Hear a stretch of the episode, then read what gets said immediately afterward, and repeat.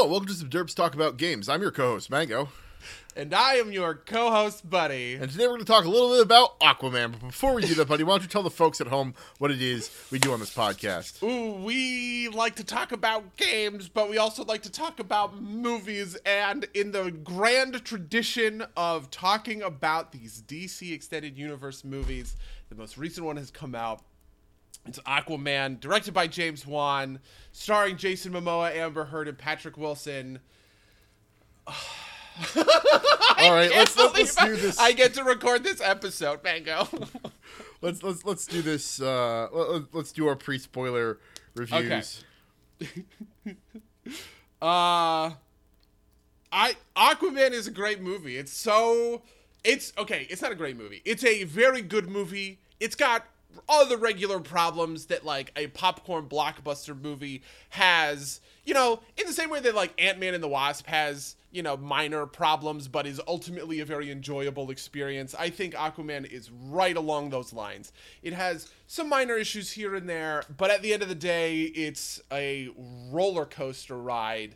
Um, and you can really tell that this is a movie with like a lot of like love and passion behind it. The thing that I said to Rachel when we came out of the movie was um, I said two things. The first was that was like six movies in one, and the second was I was exhausted because when I say roller coaster, I mean literally like it was.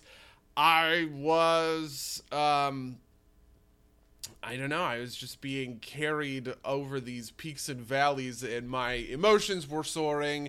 And it is the biggest movie of 2018, which is very strange to say in a in a year with Avengers: Infinity War. But I don't know. There's just something about like the skies and the scale and the scope um, of this movie that I thought was awesome, and that I thought was great, and that I thought was a uh, fantastic inheritor to all of the things that you know uh, fans of I think the the DC extended universe enjoy, but also just like fans of what modern comic book movies look like these days.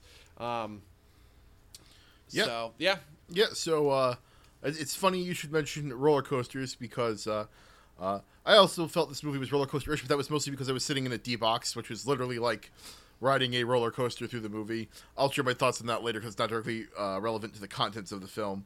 Um, but uh, I thought the movie was uh, incredibly mediocre. Um, it's interesting that you use the comparison of Ant Man and the Wasp because that's actually a comparison I was going to make too. Um, I personally like Ant Man and the Wasp because I really like Paul Rudd.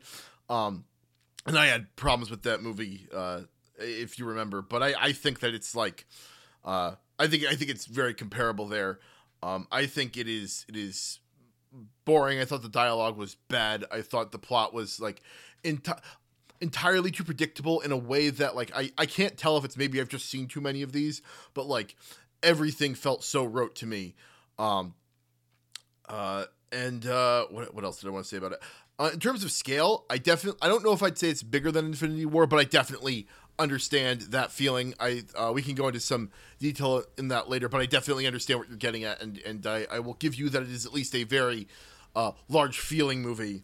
Um, uh, I personally think it's the of all the superhero movies to come out this year, I think it is the one that I would go rewatch last.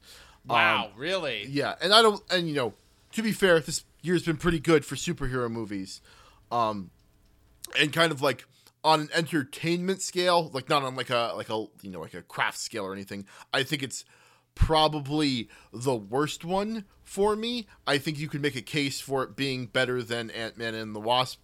Um, but Wait, like, I mean, it's obviously better than Venom on a quality scale. I understand, Yeah. like Venom is more entertaining. yeah, V- Venom has has like has like a boomerang effect, right? Like It, it has like the room value. Yeah, yeah. It's, it. well, it's, it's like you know, tens are entertaining, ones are entertaining, fives are, are, are dog shit, and I don't think this is quite a five. Um, but uh, it's it's it's definitely a less good than the other things I've seen this year. That being said, if you're into superhero movies, if you're into Aquaman, um, I would say it's it's worth seeing. Um, and uh, I think honestly, maybe it's worth a watch just for kind of like uh, the uh, the the scenes. Um, like the like I thought some of the effects weren't great, but I thought that like the the seascapes were fantastical and actually evoked a lot of like l- like Lucasian like like uh, Star Wars scapes, right? Like I, I No, yeah, I definitely think that that stuff is really in the D. I mean, not just not just Star Wars, but I also think obviously Raiders of the Lost Ark. It has like a little bit of like Indiana Jones, not even a little bit, right? Like the plot just kind of becomes Indiana Jones for like yeah. 45 minutes in the middle, you know, Uh, like, uh, which is part of what I like about, you know, in a way, I guess I agree that it's a very rote movie, but I think that it's broad and it's archetypal in a way that I feel like we've, in a way, gotten away from in like the culture, right? Yeah. And it reminds me a bit of like Titanic, I guess I would say, which is just like a big melodrama where everything is being played to the nines. And I like that. And I like that stuff, right? Like that's like big Shakespearean Greek tragedy kind of acting um, that is more um, I don't know, it's operatic, which is what I always feel like the DNA of comic book movies is. I mean, and, you know, like it's it's like a space opera that takes place undersea. Um, yeah, yeah, no, yeah, yeah. but like, like like Atlantis is like it reminded me of like simultaneously like Coruscant and Wakanda. So I like it, it was it was it was it was like the like I said the the visuals alone I think were uh were were worth it just to, to see at least once. Did some really excellent work there. Um, I think that's about all I've got for the pre spoiler stuff. Um, so. Uh, unless you wanted anything, buddy, this is your official. I, I guess I also just Oh. want to mention. Uh, I think the acting is pretty good. Jason Momoa is. I don't think he has a lot of range, but he plays this thing well. I guess.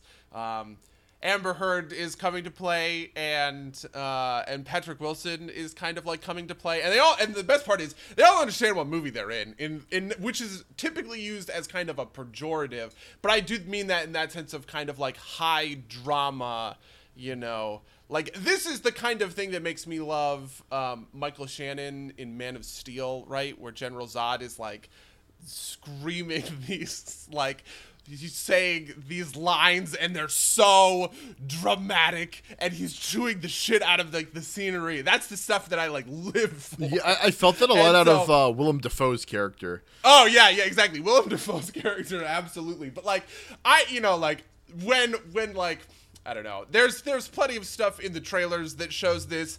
Black Manta, obviously. Um, but uh, you know, the, any any of those lines where it's just like, okay, this is when like the supervillain says like the supervillainy thing really hard, and like mm, he's like he's mad, and you know, or what any of those kinds of lines, any of that kind of stuff, I thought was really great.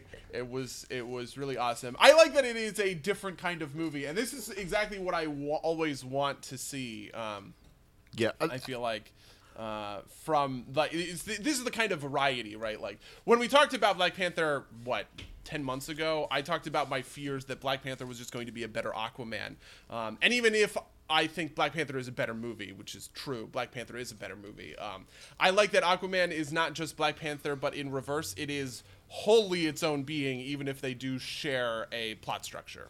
yeah. Um, what would I what, what would I say? Kind of kind of on, on that uh, on that tone point. I feel like in a lot of ways it feels a lot like a stage play. Um, like, like in terms of like this operatic quality that you're talking about, like over emoting. Um, that I don't really, I personally don't like in a movie, but uh, I'm not gonna hold it so much Yeah, it. that, is that stuff is right up my alley. So Yeah. I get that. Anyway, um, so I guess spoilers. Yeah, Uh, spoilers. if you haven't seen it, go see it. I don't know if spoilers are actually the end of the world for this movie. Like I, would said, say is- spoilers are not the end of the world. Yeah. It is not. This, so I mean, so I've talked to in the past about kind of like the different pieces of a movie that, or or just any story that are like powerful, right? And like how a story can have like you know a complex theme or complex characters to make up for kind of like a weak plot or like weak set weak set design. And Aquaman is kind of the opposite of that. It has like a fairly straightforward plot that is very predictable, but like on a world building scale. And I also think that the character arcs are very strong in this movie. You know, like these are the the the selling points, right? There is a big strong central character arc that I feel like we haven't seen in kind of any of these superhero origin movies in a while. Um and a lot of these supporting characters are also getting kind of supporting character arcs. There's small subversions along the way, um, but they're really not. Uh, they're they're they're really not anything kind of like big. And this is not a movie that you go into to get a good like plot twist moment. You know? Yeah, I, I, I absolutely agree. Um, so you know, this is this is the end of your your spoiler warning. We're gonna jump into it because I think I actually want to address that. I actually wasn't a super big fan of, um, of of Aquaman's himself's character arc. Oh, really? Um, I just kind of felt like, like I felt like, the point about him being like a blunt tool was like like which is obviously his arc, right? He goes from being like a like like a warrior to like a king, right? Like, um, and I got that, but I felt like him being the blunt instrument was not demonstrated sufficiently to us. He he told it to us outright, um, and that, like I, I feel like that like I feel like that happened a lot in this movie, right? Like this is why I don't like the dialogue in the movie. I feel like they told us a lot of things, um, and didn't have appropriate amounts of kind of like either. I, am sorry, that's crazy to me. You don't think that Aquaman trying to completely bypass the plot and challenging Orm to like the ring of fire or whatever, that is absolutely No, no, the so- plot's version of him being overconfident and too proud, right? No, I, I I get that, but I didn't. I thought that that moment wasn't earned either. Like I felt like that was just like it felt like that was just there because they couldn't. You can't resolve the plot that simply. Like that. That has like that felt like it was there. Like I the impression of Aquaman. Aquaman I had going into that scene wasn't that that was who Aquaman was. Wow. That's really interesting. I absolutely had that impression that that's who Aquaman was, right? Like I yeah, I like he he he walks into that scene and he takes the challenge or whatever and then he is scolded then by both Vulko and Mira Sure. for taking this challenge because they know that he can't, you know, like that he can't do it or whatever. Um but he's not taking the, the situation seriously and he's overconfident and he thinks that he can just solve this problem by punching it a lot right? So, if it, if it had played more into the he's not taking this problem like essentially the, the the core thing that I thought they were trying to resolve in with Aquaman, like the thing that was telegraphed was his reluctance to take responsibility, right? Like right uh, no that is definitely a piece of it yeah yeah, but like it it felt like that didn't have the kind of like blunt instrument aspect built into it um like initially, right? Like it- like you I feel like you want to set that up with like uh like I don't know like uh like an opportunity like you you, want that how do I want to put this? Usually you show it working before it fails.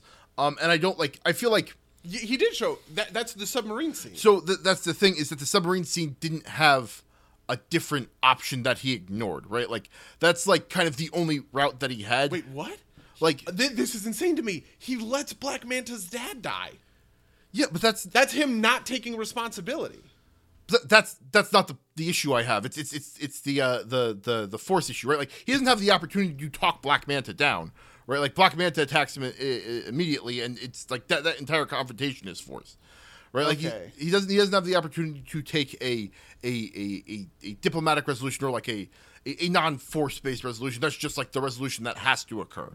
Um, like ideal ideally you kind of like I, I think ideally you, you you set it up so that he chooses the force based option and it works out the first time um and that establishes the way he is No, but yeah, but okay. God, that's a really weird point to me. Because like so part of this is that his character arc culminates at the end of Act 2 with the Kraken, right? The Kraken Sure. is obviously fundamentally stronger than he is and Oh, beats him up or whatever and is calling him unworthy. And it is when he truly humbles himself before the Kraken and he says, "I am undeserving of this like of this crown." That is when he is most deserving of it, right? see but the- and so his pro the, the problem i have with that is his problem was never his humility right he has his moment of humility nobody wants his humility because he was prideful. i don't was he ever like Yeah, that that was that, that's the core piece of his relationship with Orm in the Ring of Fire is that he is sure that he's just going to be able to beat up Orm and stop this this whole thing in its tracks. so I don't know if I if I bought that that was like a, a pride thing so much as like he didn't he doesn't solve things any other way, right? Like he like he's he's that's also not his his moment of humility. His moment of humility is when he says, "I'm just a blunt weapon. I am not qualified to be a king." That's like his that's like like he's always been kind of like I am not I, I am not the right person to be the king. Like he, Right. Yeah. I mean, so right, but it's the moment where he accepts that that piece of himself is what makes him most deserving to lead. Right.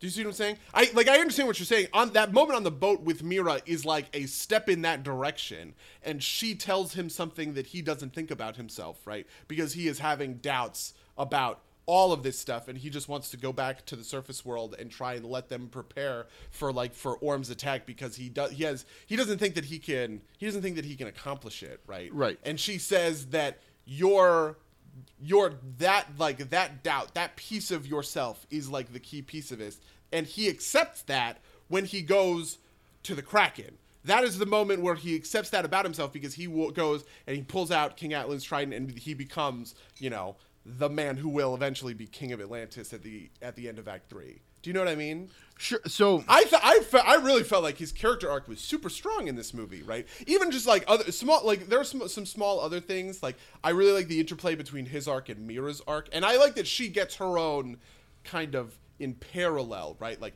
at the beginning, she, she is, he is just like a means to an end for her, right? She's just using him, but he successfully changes her mind about like the surface world and it is kind of like unlocking that friendship when they go to Italy or whatever um that allows her to help him get over his his bullshit which I think like I like that I like that interplay. See, I so so so may, maybe maybe I'll, I'll I'll I'll see that like I'm just confusing it not happening with it being so rote that like I I was just kind of flipping about it, but like I felt that like Mira like Mira's arc was also not great. She's like like it, it's like I hate the surface, and then she goes to he's like I love the surface, right? Like that, that didn't feel like there was there was a lot of build there, right? Like it felt like it was like very much like, and then she did the thing that made her like the surface, and it's just like the Little Mermaid, and everybody's happy.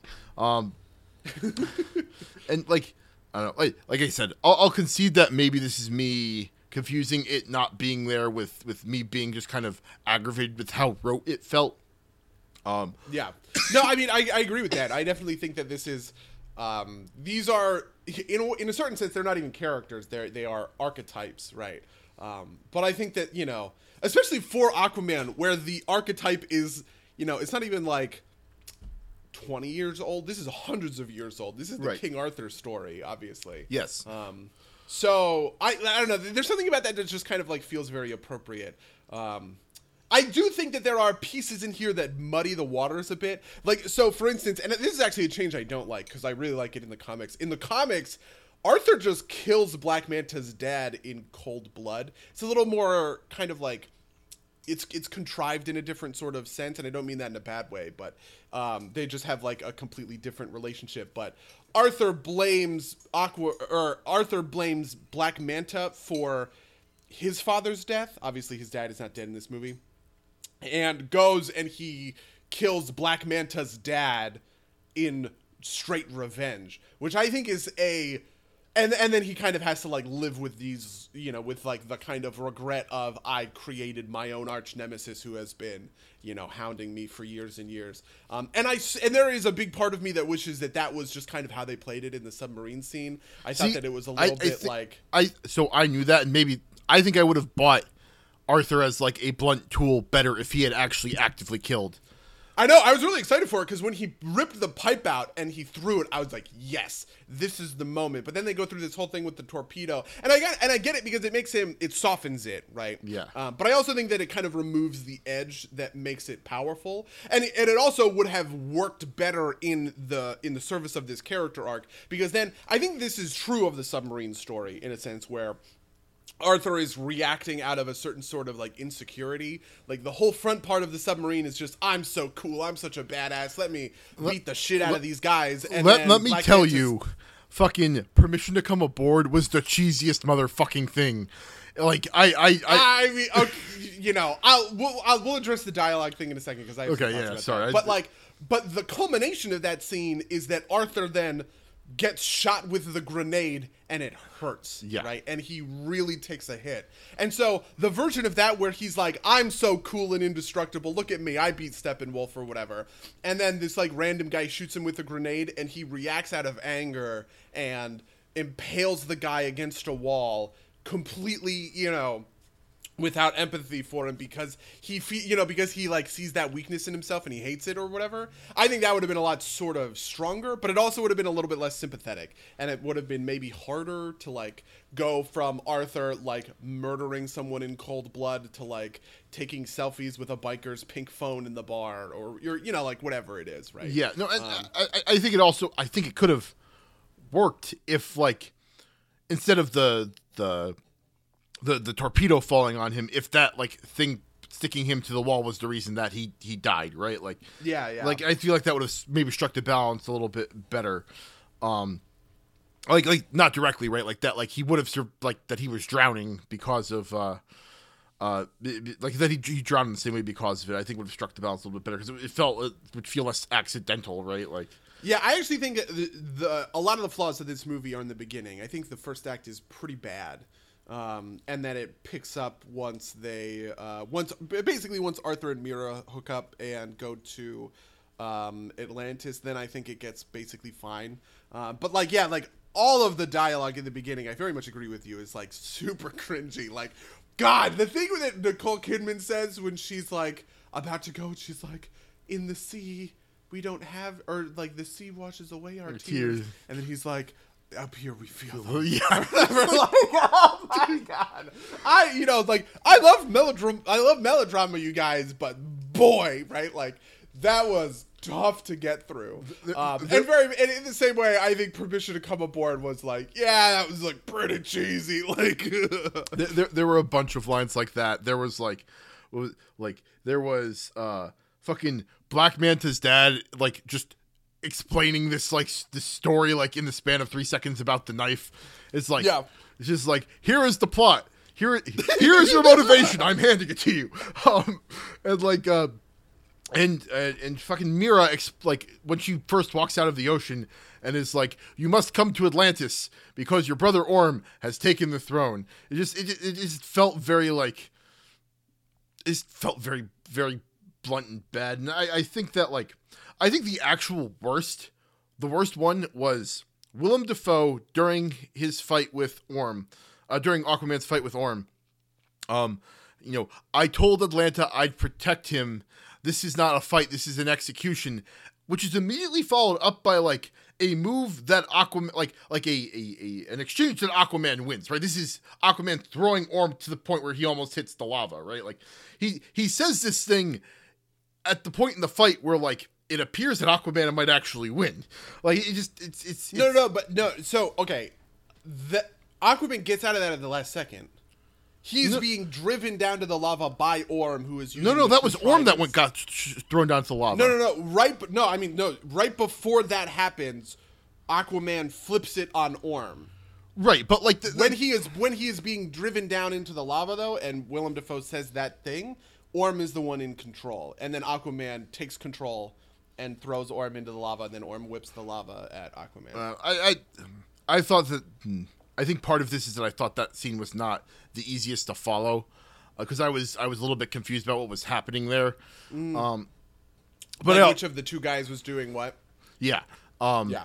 and I, and I think that like you know regard like uh, regardless of like you know I think it's a less strong point now, but like I think that that was not the like th- this was not a one-sided fight that that that uh aquaman was losing right like this was Yeah, this yeah. was this was like an even exchange until he shatters uh Atlanna's trident um uh, which Yeah, yeah, that's actually interesting. Um, I I love the action in this movie. I think this is probably one of the best uh, superhero action movies. Um, like this and Infinity War. I have to, I have to rewatch Infinity War to kind of like think about it. Um, but uh, but it actually takes a lot of cues from Man of Steel, which I like a lot. It, it kind of has this like impact, you know, action filmmaking that I've talked about before. And it has the same sort of thing that Man of Steel does, where Orm has a cape and um, and Aquaman doesn't, which is also useful in Man of Steel because Superman has a cape and Zod doesn't, so you can track them at very long ranges. Um, but uh, but you know, yeah, I feel that to a certain extent with the uh, with like the legibility of things. I really appreciated a lot of this stuff because. Uh, like it, it has the kind of DBZ thing. This is this is the appeal I think of like this kind of impact action filmmaking where a lot of emphasis is put on sort of like the destructive power power of these guys. Um, and like anytime Aquaman gets like slammed into rocks and like the rocks crumble, um, like those kinds of things, I don't know what it is, but like the destructibility of the environment just makes it feel that much more kind of explosive and powerful, um, which I which I like a whole lot. I think the the uh, Italy scene is better for this, um, and also the. Um, uh, well, to be honest, kind of all of the fights sort of like have this, but uh, the Italy scene is very much like the best when it comes to action. That that is clearly, I think, the the pinnacle of the action filmmaking in this movie. Yeah, no, I I I, th- I actually really like the um the undersea battle, like the the, the fight with the Brine Kingdom. Um, oh yeah, at the very end, dude. Yeah. This is part. This is another part of what I, I. I think if there is anything that Aquaman does truly like stellar above and beyond, I think the kind of mythos. It's probably the first movie I've seen since any like of these Peter Jackson Lord of the Rings movies, um, which I would include The Hobbit, even though The Hobbit is a bad set of movies or whatever. That like there's just so much you want to know or whatever like just the idea of like this army of crabmen who have these giant crab siege engines that are whipping lava they like like these lava catapults and they're hitting like you know troop carriers that look like sea turtles, just like all of that stuff I thought was so evocative, right? If I was like a 10 year old, I would be doing that thing that I did in Star Wars. No, it's, like it's almost Star exactly Wars a Star Wars fight, right? Like it's, yeah, yeah, it's yeah. the big armies fighting, and then there's the two Jedi that like fight in like an epic spear battle on top no, of the. No, and that's exactly what it is. In the same way that like in Star Wars, in like in Return of the Jedi, right? When you see A wings and B wings, and you're just like, wow what cool you know like these are so cool and you want to go home with your a wings and b wings or whatever and like make your own star wars battles. That's exactly how i felt about like the brine kingdom and the fisherman kingdom and stuff like that. I thought that stuff was awesome. No a- absolutely right? Like and we don't get a lot about them but like i, I remember thinking the movie is like you know like you know like if my favorite kingdom would be the brine kingdom i would definitely like because yeah. like they're like such different aesthetics, right? And there's definitely like a piece mm-hmm. that you can identify with with each of them, right? It's kind of like a almost like a Harry Potter house. Obviously, they're less fleshed out, but um, but like you you, you know, like all that variety is just like super neat, and like there's there's like that hint at like a larger world that you want to like dive into that you don't get. With, yeah, yeah, exactly. You, you don't get that with most other superhero movies because most of them don't take place and don't have this like other other worldly feel to it, right? Like you get this a little bit with Wakanda. Um, but most movies are like set in our world with like the superhero being the difference whereas like this this thing the, the whole the whole kind of concept is is is, is foreign which i you know it it, it, it, does that very well. I, I, will agree. It was it was super super fun that way. I i really actually enjoyed going through all of the kingdoms. Um i wasn't sure we were going to get to see all of them. Um is, is that a thing from the comics uh, that is kind of a thing from the comics. There are seven different kingdoms, um, and like Atlantis sort of like unites them or whatever, but they are not so uh, like the Fisherman kingdoms being little literal mermaids, and the Brine kingdom. These are inventions of uh, like in the comics, all the Atlanteans are just Atlanteans of different kind of like stripes or varieties. Like the trench exists, but like the trench is is something that is entirely kind of outside of uh, like it Atlantis or like Atlanteans. Whereas like the narrative of the movie portrays the trench as one of the kingdoms uh, kingdoms of Atlantis that like biologically devolved into these like ravenous, murderous, you know, fish dudes. Yeah, um, I thought that was a, a, clear call to to the fucking uh, the the army of the dead from from Lord of the Rings. Like yeah, yeah. Um, uh, I was actually expecting him to like use his fish talking powers earlier with them. Um, I, I was actually sad that it didn't get like a, a fuller moment where The tre- the trench is so a lot of this pulls from the Geoff Johns 2011, um, co- which makes sense. Obviously, Geoff Johns is like a big producer in these DC movies. Um, 2011 uh, Aquaman run, and the trench is the first story in that run. And I'm actually a little bit sad that they didn't do kind of like a more. It's tough. They do so much stuff in this movie. This is like, God, like so many things in this uh, come from so many different Yeah. places, right? Like King Atlan and like the Trident and all this other sort of stuff. But like the cool thing about the trench is that they are just insanely ravenous animals, essentially. And Aquaman has to drive them to extinction by sealing the trench itself with a volcanic eruption um, in order to kind of like stop them. But like, even though that is the win, this is this is like the truth behind Aquaman. This is what makes Aquaman Aquaman. Like he is the he is the kind of person that like takes responsibility for the tough decisions, and it always sucks right? And so when people talk to him about the trench, they go, "Wow, it's so cool that you were able to like stop these ravenous monsters." But he just sees himself as someone that drove a species of life to extinction and how that sucks and it makes him feel bad. You know what I mean? And like those hard decisions, those tough decisions and those bittersweet decisions are the things that kind of like make him him in a way. And I, w- I wish there was more of that in this movie. Um, which there kind of couldn't be because he wasn't really king yet, and this Yeah. was a movie about him assuming that responsibility in the first place. Um, so, so and part of this is about his relationship with Orm and stuff like that. But yeah, So, so kind of along those lines, um, uh, as an avid Aquaman fan, does this? How do you feel about this movie's relationship to the Aquaman lore at large? Like, what one both, what is both your opinion? What what do you think kind of the popular opinion will be? Because you know, I have like you obviously thought that um, Man of Steel and BVS were a, an interesting take on on on Superman, but a lot of people Yeah. felt like it was It like a betrayal much- of the character. I would say this is very much in line with what we get. Like this is a true Aquaman story in the same sense that BVS, I would say, is a true Superman story. Right? This isn't like which is Superman has a lot more mythos to him than Aquaman does. But the reason I think BVS is a true Superman story is that kind of doubt about Superman's sort of place and omniscience and godhood is something that comes up in the comics all the time, in the comics that I like about Superman all the time. And in the same sense, this is like a very true Aquaman story, which is like true to the character, but it does like discard some things that I like about. Like, so for instance, one of the things I really love about Orm in the Aquaman comics is that he is not lawful evil and he is not power hungry. He is kind of definitionally lawful neutral, right?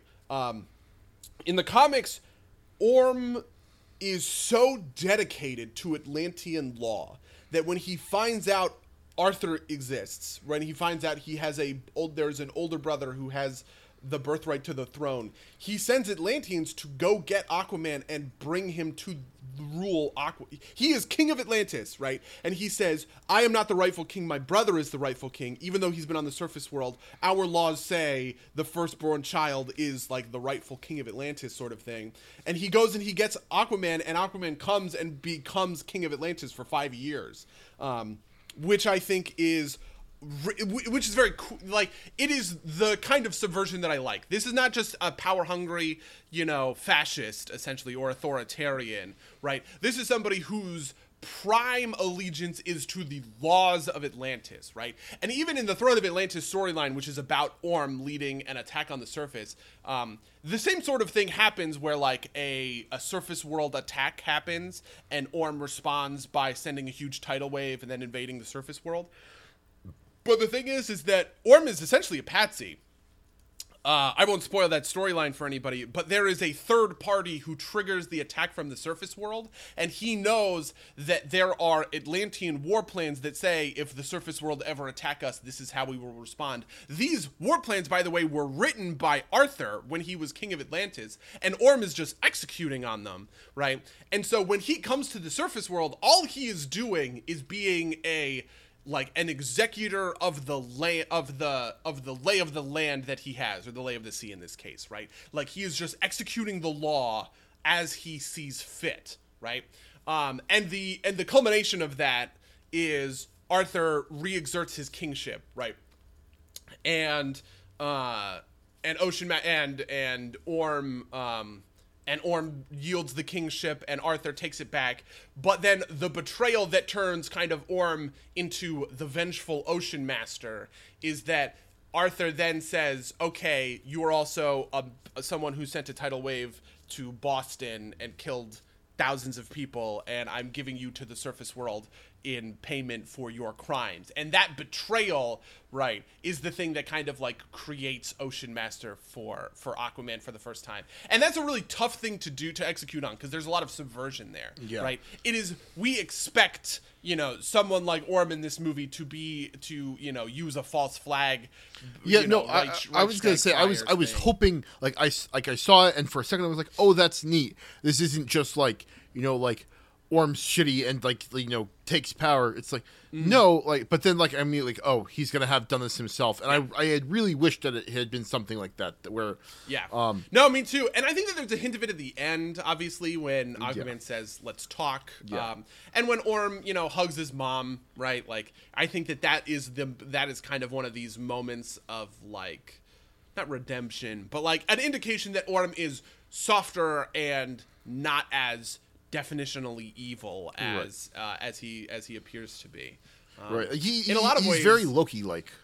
yeah, yeah. Um, and in a lot of ways, like part of this, the, the other the other half of the Throne of Atlantis, which is a Justice League storyline, is that the Justice League is on the other half of it's it's not Orm versus Aquaman, it's Aquaman in between Orm and the Justice League because like Batman and Superman are like this guy is clearly a fucking supervillain. We need to treat him like a supervillain and beat him up and throw him in prison. And and Arthur is like, no, it's not that simple, right? All Orm is doing is executing on the war plans I wrote when I was King of Atlantis, kind of thing. Like it's more nuanced and difficult, sort of thing. And Aquaman eventually just has to bow to the will of the Justice League. That's the reason that he turns uh, that he turns Orm over because you know he's a member of the Justice League and he gets kind of outvoted. Um, and I think that like that sort of bittersweetness. This is the stuff I always love about Aquaman, right? Like it is always that kind of like. Um, you know, taking responsibility for like the tough, hard decisions. And this is what I'm hoping that if they do an Aquaman 2, um, when they do an Aquaman 2, because it just made a gazillion dollars in China uh, before even opening in the US, uh, that's the stuff that they focus on, um, if that makes sense. Yeah, is is Ocean Master is it is it also a title in the comic books? Because like I was like that's stupid, but that's probably just a supervillain name. Um, Uh, and- that was another piece that I kind of wish that was a little in the comics. Orm is a sorcerer, um, which Atlantis is the center of magic in on like on Earth, um, and so w- it's always kind of portrayed like where the modern surface world embraces technology, Atlantis embraced magic. Magic, Um, and so Orm is an incredibly powerful sorcerer, which is kind of like the source of his powers. Um, and he has a crown that allows him to control water, and his trident allows him to control storms. Um, and so like he shoots like lightning and shit like that. Um, and I was kind of hoping that they were gonna do something with that. It didn't seem like it, but I was like maybe on an off chance because like it seemed as though I don't know. I mean, they were very clearly like once he has the the allegiance of the four kingdoms, the power is the army. But I was sort of hoping that that was going to be the twist in the third act, right? Like he they fight the Brine Kingdom, and then the Kraken shows up, and Aquaman is too late. The Brine King swears his allegiance, and Orm gets these superpowers, and now. Aquaman with the Trident of Atlan versus Orm with his now Ocean Master abilities. That's like the big escalation in the same way that, like, you know, uh, Doomsday is the big escalation in the third act of Batman vs Superman, or Superman versus Zod is the big escalation in Man of Steel. okay, so so sorry, just to be clear, uh, it Ocean Master is, is then like a title that he inherits in the comics, or Uh, no, he just calls himself that. okay, Uh, yeah, because like I, I was gonna say like it sounded really stupid as like the person like you know the title, but I figured it was just a, a- side a sideways way to get his, his That that's the name of him as a supervillain. Ocean Master and Black Manta are like the two big real Yeah. Aquaman supervillains. They're real. There are a couple of others, but like not not to the same sort of like level. Yeah. Um. So you know they were just using they were just kind of like using the name. I really did like the design. That is one of the most like true to comics designs I think I've seen. Um. for who Black Manta. Uh. For well, honestly, kind of for everyone Okay, like maybe since like Doctor Strange, um, just because like the the fish scale, like the orange and green, the Yeah, golden I- green. Honestly, like Um, I, I thought that was kind of silly. like really? well him like him stepping out with like like the weird like like the, the classic costume just like felt off. Like I can't quite put my finger on why, but like it was like like this doesn't feel like this Aquaman. This this this feels like uh yeah. uh, but you know that's that's just you know personal stuff. Like I, Yeah, I, I mean, go on, sorry. I, I, I, I think part of it, um, uh, I, I don't know. It sold it. It sold it for me, but it only sold it when it when it got into close up. Um, there was one part where they got into close up and they could really show you the scale mail of it, which is like the point. This Right. is Atlantean armor, and I think that it looks, you know, like the Super Friends version of it looks very dumb because it doesn't have. Um, I don't know. There's no texture to it, so it just kind of looks like somebody drew fish scale on a T-shirt or Right, something, right, or on right. like tights. Um, but like that's not what this is, which is good. Um, Yeah, no, like I- I, I think buy it that. should look kind of more like armor like that. And so yeah, and then and then obviously Orm having that same sort of like fish scale, but in like purple, and then having the fucking helmet with like the little fin crown or whatever, and then the the the pièce de résistance is the fin crown allowing Orm to emote. The moment where Orm like looks at Arthur or whoever he looks at, and he like scowls in the metal crown is the best thing because that's part of the, that's something that you miss out in the comics um, in a lot of ways. It's the same thing with like the the emotive Spider-Man eyes. Um, when it is a real practical mask that is just like rubber and doesn't move or whatever, you miss out on the ability to have um, to have that kind of emotiveness to it, I guess. And so the fact that they added this in clearly with like a CGI, I was just like, this is the best use of visual effects ever. like just to just to let Ocean Master scowl as he's like screaming about bringing the wrath of the seven seas with him. Fair enough. Fair enough. Um. I, I will say that one of the big subversions that I like a lot in this movie is that Arthur's parents get back together. This feels like a uh, a cool superhero subversion because typically a parent is dead or both parents are dead, um, and so the re- the resolution to this story being, oh, actually she was she's been alive this whole time, and the end of the story is that Arthur's parents get back together as like a reverse orphaning of himself is a very neat I guess subversion to the typical superhero Uncle Ben, the Waynes, Jonathan Kent sort of thing. Sure, I I, I, guess it's like a, a meta, a meta uh, subversion, but like, I definitely knew immediately when he's like, you know, and like, you know, and when they show him like out on the dock, um, when he's old, I'm like, oh, she's going to be alive, and they're going to like, they're going to, he's, she's going to make good on that promise. So, okay, that's actually really interesting. That is also a detail from the comics, but in the comics, it is a detail of disappointment. Aquaman's dad dies, never seeing Atlanna ever again. And so I was primed from the comics to read that as a moment of just like lost longing that never resolves. There's no closure to it in a way. Um, and I eventually figured it out just kind of the way that they talked about like the trench and stuff like that like oh she was sacrificed you know like she was sacrificed to the trench. Um and there was like enough doubt sort of like sown later. But yeah that is a detail from the comics that is reversed explicitly um because yeah his uh, Aquaman's dad does go out to the end of the dock, but he never, he just never gets to see her again. and- Fair, and fair enough. I, I, I guess, I guess it, it was a good subversion for the comic fans, but like for like, yeah, yeah, yeah. Which is funny because typically the opposite happens, right? You don't bait and switch the comic fans. Typically, the comic fans know it beforehand Yeah. because they know the resolution. Yeah, which is it's funny because I mean, beyond like him stand like him standing at the end of the dock is like she's definitely alive, and then like the moment he's like she's like I, I still believe she's like and he's like she's dead. I'm like she's not dead. There's there's no way that he insists that she's dead and she's actually dead. Like the movies don't work that way. Um, like if that was going to be the twist, then he wouldn't know that she had been executed. He would find that out later in the. It's just like you know, like this is you know this is very rote and manga was disappointed type of type of thing. Um. but yeah, uh, uh, the uh, Is that like is like the ocean or the ocean at the center of the earth? Is that like a thing from the comics? Um, no, it is in a certain sense because a lot of the com- both Marvel and DC have like underground worlds within the world. Um, if that makes sense, where like dinosaurs still exist in DC, I believe it's under the Arctic. There's like a big giant. Like it's almost like Un'Goro crater or something kind of like that from like WoW, where there's like this Right. steaming jungle of dinosaurs secretly, you know, hundreds of miles beneath the Earth's surface. Um, and then in Marvel, I think it's under the Pacific Ocean. It's like the Savage Land is kind of related to this stuff.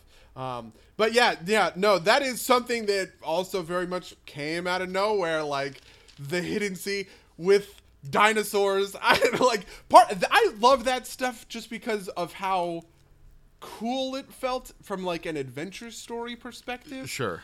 in a way like you know it's the same sort of thing of like unlocking the tomb or whatever in um in like indiana jones and the last crusade.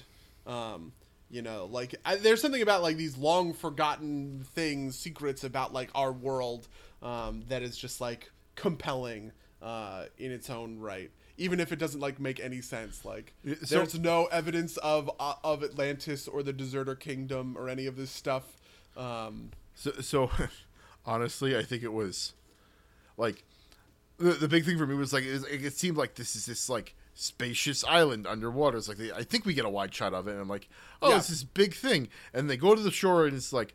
It's like, hello, I am I am Aquaman's mom, and the cave that you need to go to is 15 feet that way, and this is all you will see of this island. I was like, okay, I guess we're going back now.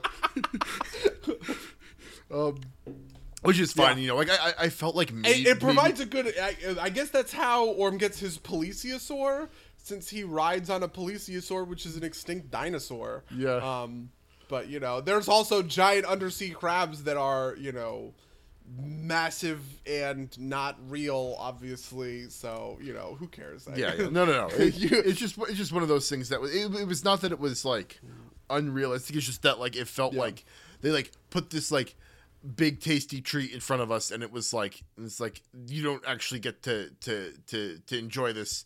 Whereas like you know we are going to show you like you know this the smallest piece of this and then leave. And I think that that part of this is that I feel like I think this is part of informed by some of that that early dialogue was so like like quick and you know like instead of like doing like a, a scene where he explains who the you know whose grandfather was um who black manta's grandfather was they just kind of like say it is because they feel like they they like just had too, too many things they were trying to do in this movie and so some things needed to be cut into dialogue and short pieces yeah, like somebody has to do the exposition. Or yeah Whatever. yeah or so, somebody has to be handled in exposition rather than in, in, in a scene Yeah, so when we first got out of this movie, you said, "Buddy, how can you like this movie?" Because there's just like bathos everywhere. Yeah. And I want you to know that I went to go see Aquaman again that night because I saw it first last week uh, on Saturday in advanced screening, and then this week again on Thursday. I- and I- I, wrote three it if you went pages to of notes I, I would love about bathos in this movie. I, I would love it if you just you were like he's wrong and I'm gonna go watch it again and see it just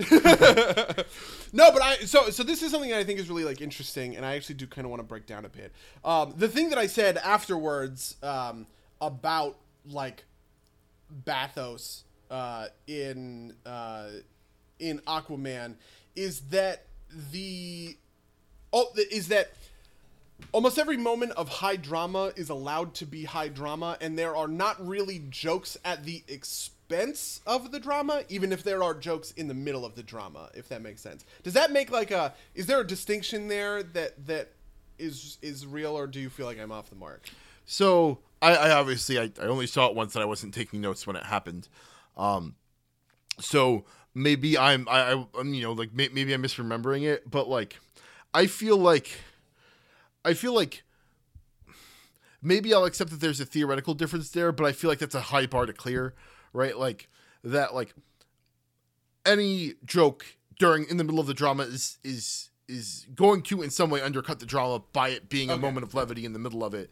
Um, and I'm not saying that it's impossible to maintain a level of drama through that. I just think that like it's it's it's really hard to. And Yeah, because I because I was comparing this a lot. I rewatched a bunch of the the Marvel movies in preparation for this. Like I rewatched Thor three and Black Panther, um, and I think Thor three has a ton of bathos and it really gets on my nerves. Um, because like I think the biggest moments of highest drama are typically undercut by bathos, right? Where like Bruce Banner says something about how awesome he is as the Hulk, and then he jumps out of the plane and bounces off, and his like limp body bounces off the bridge, Yeah, yeah. or whatever. And then two seconds later, he hulks out anyway and fights like the wolf. That is like true bathos. That is about anticlimax, right? Right. at the expense of the drama. You think that the drama is about to happen and then it doesn't, and that's funny, but it also kills kind of the drama. And I feel like there are things that are. Uh, like so, I, I was thinking about this in in uh, comparison to Murk, the Atlantean commando who has to dunk his head in the toilet in order to Yeah. survive after Mira severs his line. Would you consider that to be bathos? Yes.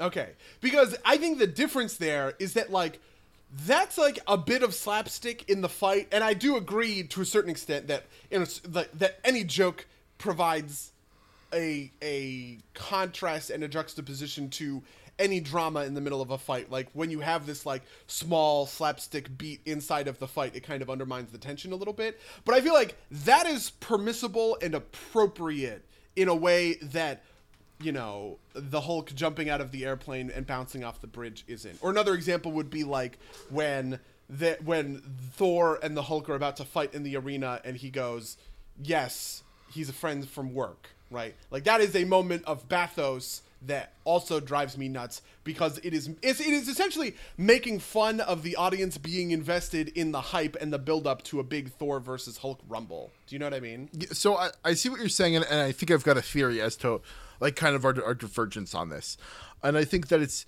you um like I will agree with you that the moments that you tend to dislike more, I think, um are like harder undercuts, but um, I think the difference is, is I thought a lot of these moments in in Aquaman weren't that funny. And so oh, I think okay. that's worse to me because at least when you get the bathos in a Marvel movie, typically I think they're really funny and it like makes up for it, I guess. Or like that's the mm. thing that I, that, that you know I, I can recognize as a preference in myself. Whereas when it happens in in a in, in Aquaman, I feel like those moments aren't that funny, and so it stings me harder because like you get the you you get the cut in the drama. You don't even get a laugh out of it, Yeah, right? yeah. Like, yeah. You, you, you get the cut in the drama, and even though it's not as a severe cut, it's like with a bad joke, so that feels worse to me. Gotcha. Yeah. Um, But, yeah, I, but I, also definitely see feel your like point. I also feel like most of the moments of like big high drama got were allowed to play without any sort of bathos. In the same way that like you know um, the, the big high drama of like this Hulk versus Thor fight. At the end of the day, like Murk shoving his head in a toilet is not he's not a very important character, and he it's not it's not a part you know it would be different if this was something between black manta and arthur but like the whole fight between black manta and arthur is dead straight and full stakes you know what i mean there is no moment where you know i don't i don't know like I there- mean, there's, the part where he ex- ex- apologizes to the Italian grandma. Oh, you're right. Yeah, where he where he says excuse me to the Italian grandma. Yeah, that was funny. Um, but like, yeah, I, I don't know. Like, I felt like I was just writing all of these things down. Where like Manta gets the knife has no bathos in it. Aquaman and Black Manta meet. There is no there is no bathos. Black Manta swears his revenge has no bathos. These are all from the same scene, I guess. Orm and Aquaman meet has no bathro uh, has no no bathos. Aquaman learns his mother is dead. Wait, wait. no Uh, bathos. no, uh, Aquaman and Orm is undercut by Mira saying, "Your brother's clearly an imbecile." That was really. That, that, that I don't know. I, that was not. I mean, I guess I think it was funny in an abstract sense, I- it- but it it- was it like was- also very in character. Like It felt like there it was wasn't supposed an to be a joke. anticlimax there. like. At least, So the thing uh, uh, so you know what? is- that's how I read it. That it was supposed to be a joke. So no, no, no. So even if it is a joke, right? Like I don't think it's like anticlimax. In a certain sense, by that definition, everything is Bathos. Okay, so so so you know, I I feel like She maybe, really maybe I'm not I'm not fully embra- uh, understanding the the uh, Oh, I had to- now I need to look it up. the definition of Um, pathos, and, and you know, I, I'm you know, I am I have mostly been working from a definition of like jokes in the middle of drama undercut the drama. Yeah. Um. so the so the the true definition of bathos is an effective anticlimax created by an unintentional lapse in mood from the sublime to the trivial or ridiculous. Okay. And I and I do get that for the for instance for the for the toilet thing right? Like i think there is like a degree Okay. of bathos there in the sense that like the sublimity the or the sublim sublimation? I don't know. Who knows? Um of the uh of the fight between mira and murk is undercut by that or whatever. But i feel like the thing with mira she just really believes he's an imbecile and it's funny right? But i don't think that it's like it's it's creating an anticlimax Okay, no, so so, Um, mhm. so I, I I will I will grant you that. Um, uh, I I still kind of I mean I think this kind of feeds into the into this kind of difference between us. Like it, it like it appears that like what you really get hung up is that anticlimax aspect, which I which I Yeah. totally understand. And for me, again, it's it's it's a it's it's uh it's a direct result of like me not liking the humor as much. Um, and so I, I guess I guess the the problem I have is less excuse me pure bathos and more um uh and, and more just kind of like that that uh that, that you know level of humor aspect Yeah, yeah. um, so, so yeah, I also think a piece of it is that like the honeymooners aspect between Mira and Aquaman, which I like a lot and I think is very good. I think if there's anything, uh, hmm, if there's anything about the characters that I do think, I think the characters are overall very good in this movie. Um, and if I, I, think the plot is weak um, in in so far as it's just kind of predictable, but that's okay because it makes up for it kind of on the back end with um, with stuff like the world building, uh, the action filmmaking, and uh, and crucially, I think that the the dynamic between Mira and Arthur works. Um, insofar as like she just doesn't take any of his shit and they have that kind of almost like a rom-com kind of like contra like contrarian bickering relationship that eventually kind of coalesces into something better once they have been allowed to change one another if Yeah, that makes yeah. sense um and so but that and so that to me just fell right in line with the kind of like with what we had seen with in fact i would actually make the argument that that is a core part of mira's character arc because i think insofar as i think her character arc is kind of you know she is entirely motivated by stopping this war for atlantis because she doesn't want to see the casualties that it's going to bring to the atlanteans. Um, and she kind of comes around to Arthur's point of view on the surface world and uh, and that he is a real person who has real emotions and can teach her real things right? Like I think it, it's just it's entirely in line with all of that stuff it feels like to me. Yeah that's that's fair um uh, there was there were a couple other things I wanted to highlight before we, we, we got out of here. A couple of things I just wanted to, to, to kind of throw out there. Um, one, uh, uh, like th- this is like kind of like nitpicky, but like I was kind of I thought it was kind of weird that like um that that that Ocean Master was willing to like trust Black Manta with like the like with the Black Manta stuff, right? Like like it felt very much like Orm was very much, huh, those fucking surface dwellers. What what Yeah. what, what Ponce is, right? And he's like, here, have our most advanced technology, and you're in charge of an elite commando unit. Go for it. I was just like, uh, Yeah. that that feels weird. Like, um, uh, Yeah, I mean, I you know to a certain extent, I think uh, this is. I actually really like that moment where King Nereus is like, "No, like you can't harm my daughter," right? Right. Um, because it clearly sets up a like a, a sort of political bridge that Orm needs to cross, but he can't do it publicly, which is why he has to kind of like set up this, you know, this thing with Black Manta because Black Manta can harm. You know, he says that he's like, you can. You know, you can harm them even if my people can't, or, or so I would have bought that if uh if he did if the people with Black Manta weren't other Merc people, right? Like Mm-hmm. like it feels like he just should have sent his like you said his name was Murk. Um you should have Yeah. you just should have sent the mercenaries to go do that. Um rather than than, than involve Black Manta.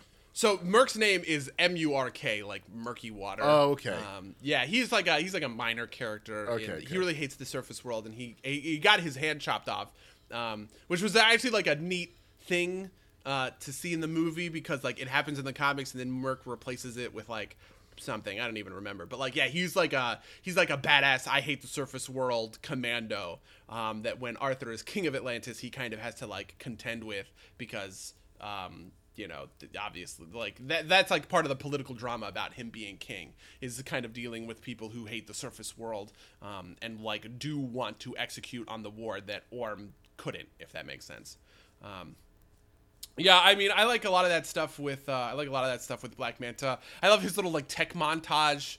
I thought that was you know like that was cool, um, and, uh, and I man, I just really like Black Manta in general. I'm glad that they're doing like Black Manta.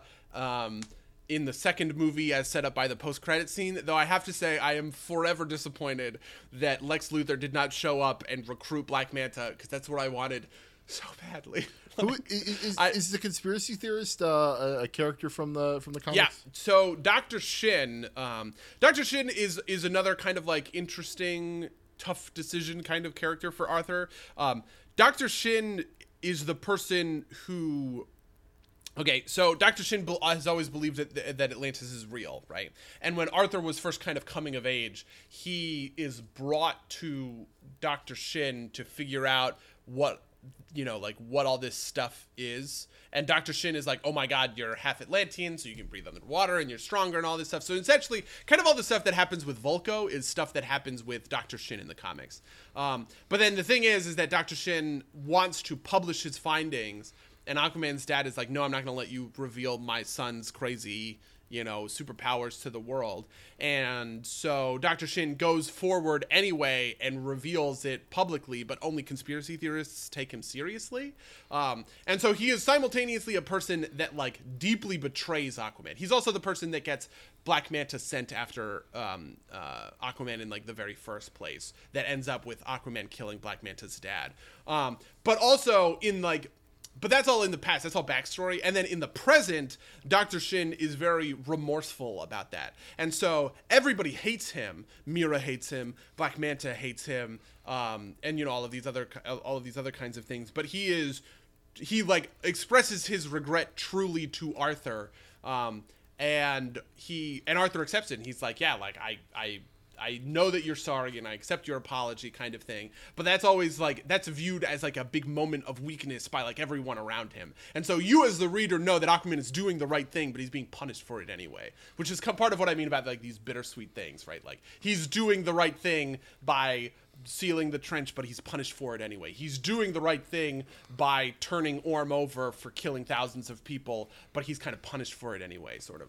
Um, or you know or however that that stuff kind of looks. So yeah so that is that is the the uh that is the relationship with dr shin. I'm really interested to see what they're going to go with for uh, orm and black manta are like the big pillars on which aquaman exists. Um, the third pillar is king Nereus, who is mera's dad but the relationship between mira and aquaman is very different in this movie. Um, in uh, in the comics, she has like a Mara Jade thing where she is tasked by her dad to uh, assassinate Arthur um, while he is king of Atlantis, and as she's like getting close to him in order to like land the killing blow, she realizes that he's not so bad and that her dad is a meanie, and so she like turns on him or whatever. Um, and so yeah, and so it kind of feels like they have blown their load a little bit when it comes to like the big Aquaman stories. Um, the other one would be Aquaman losing his hand, but even that is like a pretty minor villain named Charybdis, um, like the like the whirlpool or whatever. So I'm I I have no idea what they're gonna do for like Aquaman two, because they basically took like the 50 best comics from recent Aquaman and they put them all in this movie. They did The Trench, they did Black Manta, they did Ocean Master, you know, they did Mera and King Nereus. It's all in there, so I don't know. We'll see. We'll, we'll see what happens. I'm very excited for the. Um, I'm very excited for like the the stinger in a way of Aquaman saying, "When you're ready, let's talk," um, because I like when Orm and Aquaman work together, uh, and I like when they kind of subvert in a way that sort of like Loki or like Killmonger kind of like relationship between usurper and usurpee. Um, because, and I do hope that they kind of lean heavily into like lawful neutral Orm rather than lawful evil Orm who's trying to like undermine his brother and take power or whatever. Um, because that I think is a more interesting. I just think you know we've seen Loki and Thor across three movies, across like six movies by this point. Um, and I would like to see. I, I kind of want to see like the subversive aspect of that, where like he- Aquaman is able to redeem and uh, and come to terms with his half brother. Yeah, no, I, I'd like I'd like to see that too, mostly because like that was that was one of my disappointments with Ronan the Accuser and Guardians of the Galaxy is Oh yeah, I know. God, Ronan the Accuser, right? yeah we get to see Ronan again in uh in um uh the, the what, what's the Captain Marvel. Yeah, Captain Captain Marvel. Yeah, I hope they they do him justice. Ronan the Accuser is one of my favorite Marvel characters. Um, so, you know, let's hope. Yeah, Um, yeah. Well, uh, I think that's uh, everything for uh, Aquaman, right? Uh, did you want to talk? that about anything? is, yeah, I think that's that's. I mean, I could talk about this movie for a long time. I'm sure but you could. I feel like we covered. I feel like we covered the important stuff. Uh, so first thing for the week is I'm going to go over the D-box aspect of Aquaman, just kind of like a transition Sure. thing, because it's not Yeah. really like related to the movie at all. Um, but you know, I saw this Aquaman on a D-box. It's kind of like a a like a like a very minor roller coastery type thing. Um, I you can adjust it to your preferred setting. I had it turned up to the maximum so I could get the maximum like experience, and you kind of like wave around a bit. Um, gonna say that I wasn't a huge. I didn't feel like it was super impactful, um, or super like uh, it didn't make the movie. I don't think that any better for me. Um, like I think I feel like I much would have rather been in like a like like one of those big recliner chairs that you get in like some of the the fancier theaters. Um, Yeah. That being said, I could see it being really good in like a movie where you were where like it was like a, a car movie, right? Like a Fast and the Furious, or like a, a Fury Road, or you know, Oh, right and right, neat. Yeah. yeah, I think those could work well. I don't think it like and like you know obviously it definitely wouldn't work great for like uh like a like a mumblecore movie, right? Like Manchester by the Sea in a D box would be like not a great experience. Um, but uh, I think that uh, I, I think that it's probably not like I, I don't think it was worth the um the extra money. Um, I don't think I'd be doing it again except for like a a racing style movie or something like that. Um, but uh, other than that, um, I haven't been. I, I played some Smash this week. Um, I continue to be Smash Brothers. Um, I haven't done a lot else. Uh, what, what, do you, what how's your week been, buddy? Uh, so along with seeing Aquaman last night, I saw a um, I saw another movie that came out this weekend, Bumblebee, the inherent eroticism of the bee, the Iron Bee, because it's just the Iron Giant, but with Bumblebee. Uh, so yeah, so I saw Bumblebee with friend of the cast Warren. It was it was a whole thing. Uh, it is the best Transformers movie, sort of by default, but it's also very funny because. Uh, It's a prequel, right? so yeah, so it's a prequel, but it's funny because it completely it is simultaneously set within the Transformers cinematic universe in the sense that there are specific references to aspects of the mythos that were created for the Transformers cinematic universe, including John Turturro's character Simmons, including Sector Seven, which is like the the alien hunting like group from the the the Michael Bay Transformers movies. These things don't exist in the Transformers comics; they are uh, like entirely in, inventions of the movie franchise itself. But it also is in complete ad is in a in a complete adversarial relationship with those movies because th- it I guess retcons it counters the continuity. It none of the stuff that happens in Bumblebee makes any sense if you like have a passing not even a passing resemblance because you do I guess have to look pretty hard. But if you understand the Transformers cinematic continuity which I do because it's hilarious and it doesn't make a lot of sense you that continuity is completely destroyed by the existence of Bumblebee, and it doesn't make any, and it just doesn't make any sense, which I find absolutely hilarious, right? Even Aquaman, which is doing a similar thing, I think, which is trying to kind of like distance itself from like a franchise that's not particularly well liked, right? It doesn't, Aquaman doesn't spend a lot of time talking about Justice League. Um, they'd have one mention of Steppenwolf and what happened with Steppenwolf, and that's you know that's basically it. He has the same trident, you know. He does the he does the half naked thing or whatever, but overall, Aquaman is not very uh, is not very concerned with the events of the wider DC extended universe. Um, but uh, Bumblebee very much is. It also just doesn't seem to care. So it's in this it's in this weird place of it is simultaneously throwing in all of these Easter eggs for if you know the Transformers cinematic continuity. Oh, cool! Look, this is Simmons when he's young in the '80s. Oh, cool! This is what Sector Seven looks like. Oh, cool! You know, like or whatever. But also at the same time, completely undercutting all of that stuff. Uh, otherwise, the movie is not it's it's fine i guess it's fine it's just kind of normal um and uh it's one of those movies it's a little bit like ragnarok in this way where like the whole second act is just kind of dicking around while you wait for the plot to catch up. And you keep cutting back to the villains doing villain stuff and they're like oh we're gonna get bum- we're gonna get bumblebee. Oh we're gonna get him so good. But the the but that doesn't take place until the third act. It's about an hour and forty five minutes until like the villains and Bumblebee interact for the first time, um, and we really kind of kick things in high gear. Wow. Um, yeah, I know. Uh, even though uh, Michael Bay is traditionally considered one of the better action filmmakers, the action in this movie is much better than it was in any of the Michael Bay Transformers movies, and that comes and uh, and that comes as no surprise because the character designs on Bumblebee and the other Transformers in the movie are legible. Uh, just because they're all primary colors, they just cover him in these plates that are yellow. So you, when you see yellow, you know that's Bumblebee, and when you see red, you know that's a bad guy, or when you see blue, you know that's a bad guy.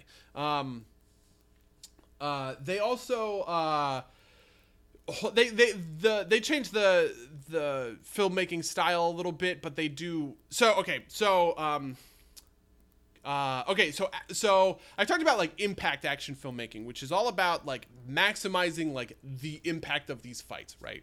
So what you see, for instance, in Aquaman is Black Manta shoots his laser beams from his eyes, and the camera watches the laser leave Black Manta's eyes, hit Arthur, and then the mom- that momentum propels Arthur off of a you know a roof or something like that, and you watch Arthur fall the whole way, right? So in a sense, what it becomes is like the subject is Black Manta acting on the object, and the and there is a transference between them using the lasers. Um, and and I like that a lot, and I think that that's very good. The reverse of this is what I guess I would call like subject action filmmaking, which is the same sort. Which I don't want to say is bad, right? It's just like a different sort of flavor. Um, so a lot of the Marvel movies have this. Um, kind of before the Russo brothers got their hands on things, and um, and like John Wick, for instance, is a very good example of like subject action filmmaking. And it makes a lot of sense for John Wick because he's using guns. And guns are not about like momentum and impact, they're just about shooting things. So watching John Wick shoot guys is cool.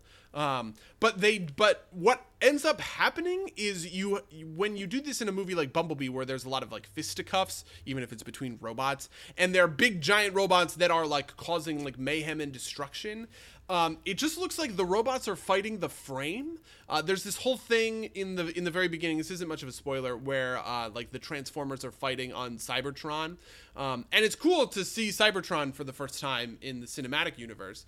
Um, but or maybe not for the first time, but um, the the camera is just rooted on Bumblebee as he's spinning around and shooting his gun. And it's supposed to look very cool but the thing is he's shooting his gun off screen at bad guys you can't see or you can only see a part of or you see for half a second and then the camera whips around because it is just entirely rooted on Bumblebee the whole time um, which uh, which kind of sucks.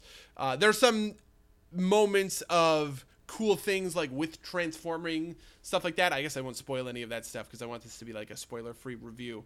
Um, but uh, but yeah, you know, so that that kind of sucks. Also, uh, it's very dim. They they light the scenes very weird in the sense that they kind of want to do the Zack Snyder thing where they shoot everything against black. They they shoot like all of the big fights happen at night because at night allows you to have high contrast between you know in in Zack Snyder movies, it's the red of Superman's cape or something like that. Um, and in this movie, they do that, but like the lighting is so bad that Bumblebee just kind of gets muddled into dark shadows in the background. And so even if you have something that looks good or is cool, um, you a lot of the times miss it because of these lighting issues. It's all very weird, uh, especially because it's all VFX anyway. So I don't know. Uh, yeah, that's Bumblebee. Uh, that's my that's my spoiler free. It's my spoiler free review of, of of the Bumblebee movie. Well, uh, okay then. Uh, so yeah, uh, it's like it's, it's so. Given that you said it kind of like fucks with the, the continuity, it's like Sam Witwicky just like not like a thing that anybody even references anymore. Yeah, no. So in the first Transformers continuity, um we I think we watch Bumblebee come to Earth. No, we don't watch Bumblebee come to Earth. We watch Optimus Prime come to Earth. Whereas Bumblebee ends with Optimus Prime on Earth like chatting with Bumblebee. Um and the other thing is that in Transformers 5, it's revealed that Bumblebee helped fight the Nazis in World War II, but Bumblebee couldn't have because in this movie we watch him crash land in upstate California in the 80s. Um, not to mention that we see uh, his voice box get ripped out, which is a detail from the movies. Obviously, in like the TV show, he has his voice box, but like the thing in the movies is that Bumblebee has his voice box damaged, and so he has to talk through the radio or whatever. Yeah, I don't know. It's just it's it's just crazy. This is. I, I wonder if they're is gonna like try and result like you know like Transformers Twelve is going to be like, ha, these were actually different versions of Bumblebee. Yeah, I, I just don't understand because it's like they have a the, the thing about Bumblebee losing his voice box is he's like fighting a Decepticon and he's losing, and the Decepticon like holds him over a cliff, and Bumblebee is like, "I'll never talk," because they're all trying. They're like, "Where's Optimus Prime?" He's like, "I'll never talk," and then the Decepticon is like. Oh, really? And there's this like scene that's supposed to be agonizing, and it is actually kind of like affecting, where the Decepticon like reaches into Bumblebee's throat and rips out what you assume to be his voice box, and he can't talk anymore after that. Um, and then they like drop him off of this cliff, and he gets like all battered and shit.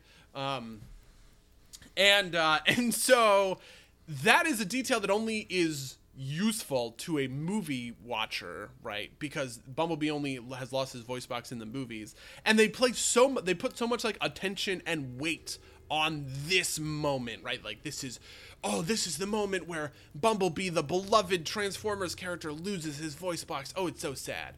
Um, but you're but you're also in the middle of a fight that doesn't make any sense in the greater Transformers continuity where it's like well didn't we just learn in the last movie that Bumblebee was secretly fighting fucking Hitler? How does this make any sense? It just I guess it just doesn't. yeah, and Um, I also yeah. feel like that's one of those things where like you don't need to explain it, and explaining it just kind of like, why didn't anybody ever fix it? Yeah, it is very much that. It is a lot like explaining. It's a lot like the solo movie Yeah. uh, thing where they're just like explaining trivial bullshit the whole time.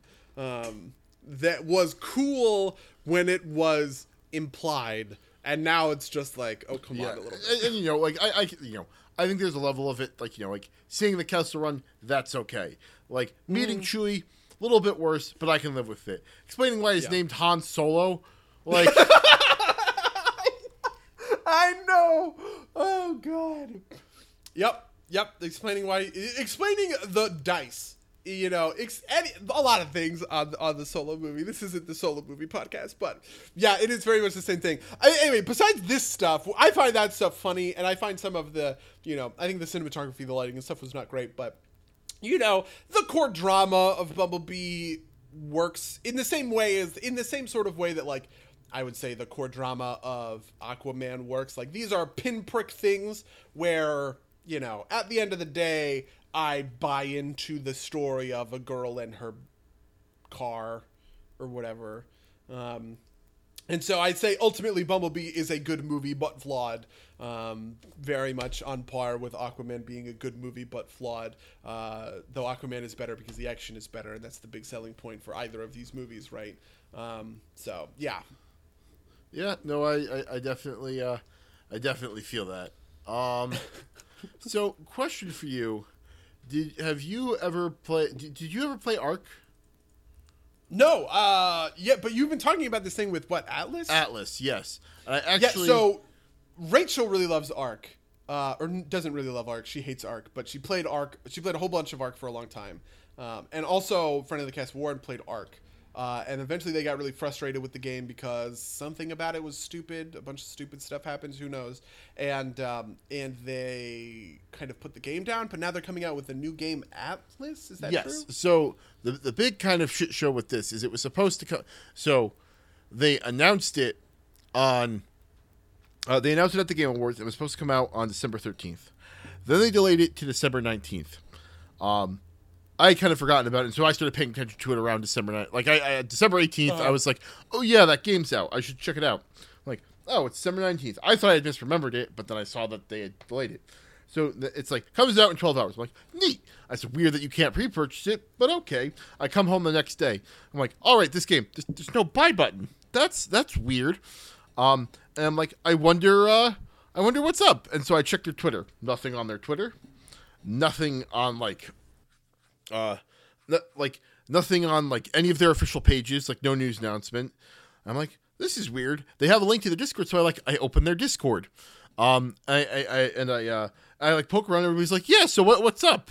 And then like within like half half an hour of that happening they put out a, a another trailer and they say we've decided to delay it um till friday um which was yesterday and so like immediately everybody's like everybody's posting a quote from like the lead of the studio that's like um you know like you know we we were bad at our communication with Ark and we don't want to make that st- that, that same mistake again.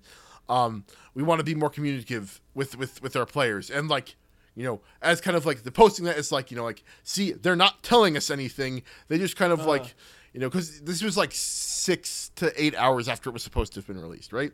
So i'm like okay, whatever. I'll you know like that's that's supposed to, it's supposed to come out on Friday night. I'll I'll check it out then, right? Like see what's up with it.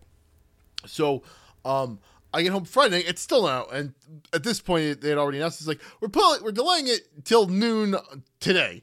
Um, it's like so. What, what the fuck is happening? So I actually just checked, and uh, it's out now. Um, it is uh 37% of these review uh, are positive so it's mostly negative. and uh, i'm scrolling down now to see if it's if it's uh uh it uh they they are people are savaging it um it looks like it, it doesn't work right now like Okay. yeah like like the game doesn't seem to work. Uh, uh people are claiming it's a reskin of Ark. People are saying that like like the, one of the key features was that it was going to be one world with forty thousand people in it. Um, apparently, it's like one hundred and fifty people per, across two hundred seventy servers that don't cross over, right? And it's in early access, so you know. If I'm going to be charitable, I would say that like these are things that will eventually be true that aren't true now, but it very much like I looked at it and I was like, this looks neat, right? Like this is the, t- the type of game that is up my alley. Um, uh, so it would be the type of thing that I would be I would be willing to kind of explore. But uh, I, I obviously, like I said, I just kind of started looking at these uh, reviews um, right now. So uh, I am going to keep my eye on it, but uh, I'm not I'm not going to play. I I wanted your I wanted to see if you had like kind of insight into that uh, that kind of like Ark drama. Cause Yeah, no, I have I have no idea about that about that Ark drama. I do know some friends who still play Ark, kind of as like a more advanced Minecraft in a certain sort of way. Um, but I never graduated, I guess, to that to that kind of level of survival game. Though I did want to ask your opinion about another thing uh, that was announced recently. I don't think at the Game Awards, but whatever. Um, the um, uh, so have you seen this new? Uh, not Fallout. God, I, the fact that I want to call it Fallout is fucked up though. Uh, the new Far Cry, Far Cry, a new world or whatever. yeah, yeah. I've, I've seen that. Yeah, it's yeah. like a- what what what are your thoughts? Give me your give me your rundown on the new Far Cry. Um, it looks neat. I'm ex- I'm vaguely excited for like the extension of the old story, um, aspect. Um, it could be neat. Um, I'm gonna reserve judgment for when it actually comes out. I guess, like, you know, I thought Fallout, Fallout, Far Cry Four, yeah, I know. Far, Right? I had Five, the whatever, same feeling. Whatever whatever Far Cry that we both played like in the beginning of Yeah. this year, I thought it was all right. Um, I thought it had a lot of these kind of uh, system, like so. I've got this working theory that open world games, kind of uh, of this mold, have this kind of recurring problem where, um, the the game isn't like just because you ha- can go through the game in any order. Um, the skill tree, um, like as you play the game, the game it is not like you scale to the challenges. Like the game just continually gets easier, which I think is bad. Um, because it's not like you, you get like new challenges that you need new tools to deal with. It's you you get new tools to make the old challenges easier. Um, and a lot of the the existent challenges come with like uh, just kind of like cutting off pieces of your toolkit, which I think is fundament fundamentally unfun design. Um, uh, and I, I think this is just kind of like the, the way that skill up systems work in this open world game. Like the most fun I had in Far Cry, uh, Far Cry Five was uh, was the first area I did, which was Jacob's area, and I it might be that Jacob's area was better better produced, but I also think I think most of it's that like I had it was the first area I did, and therefore I had the most challenge with. Um, It's it's actually kind of funny because I, I have two feelings about this. One um, is that sometimes when challenge is modular, it doesn't feel good. Um, in the same way, like Sky, like Skyrim and Fallout Four have kind of been hit for this, where like everything just scales to your level, Yeah. so it's a little bit like why why even bother? You never get to feel powerful, even when you keep powering up. Um, and something that the original Far Cry 3 did, which I thought was neat, was that when you hit endgame, you opened up a whole second island. Um, like you started on the jungle island and you were fighting Vaas, and then you opened up the second island, which was kind of, um, you know, where you by by the time you defeat Vaas, you're pretty powerful, and by the time you and then you go to that second island, and the bad guys are a little bit stronger, but they're still like plateaued, and you still are getting stronger progressively yourself, and so you're kind of working through in a way. Um, kind of like churning through um, the uh, you're you're like churning through the content, but you still get to feel like an uber powerful badass. And I've some games have have hit that for me, and some games haven't. Uh, I do. I keep, I keep meaning to go back to Dragon Age Inquisition actually, um, just because like the Dragon Age trailer has me been like, oh yeah, I remember how like how much I love that game. Um, and Dragon Age Inquisition felt that way to me. Like it felt good when I was leveling up and getting more powerful. Um, even even while like some of the enemies were scaling, some of them weren't, and you were fighting these dragon fights that were like mechanics based and stuff like that. All that all that kind of good shit. Um, so yeah, I don't know. I'm very interested by to see Far Cry New Dawn. Uh, in a way, the Far Cry series is kind of one of my favorite game series. Not as a fan, but as like an onlooker in a way. Um, I like these games a lot, but I'm not. I, I like. I don't. I wouldn't stand for them in the way I stand for like Mass Effect or Dragon Age or or Total War or anything like these. And so I very much want to play it. Um, and uh, I want to. I want to see what it kind of comes down to. Yeah. And I almost sort of hope that it is a new, better Fallout in a way, especially because 76 is apparently Garbo. yeah, um, I'm I'm I'm, yeah. I'm really hoping on Outer Worlds for that one, uh, which the Obsidian. Oh game. yeah, yeah, yeah, yeah. I know. I remember Outer Worlds. Yeah. No. Excuse me. But yeah, I'm, I'm definitely willing to give it a chance. I'm probably gonna wait for the reviews on that one and make the decision at that point.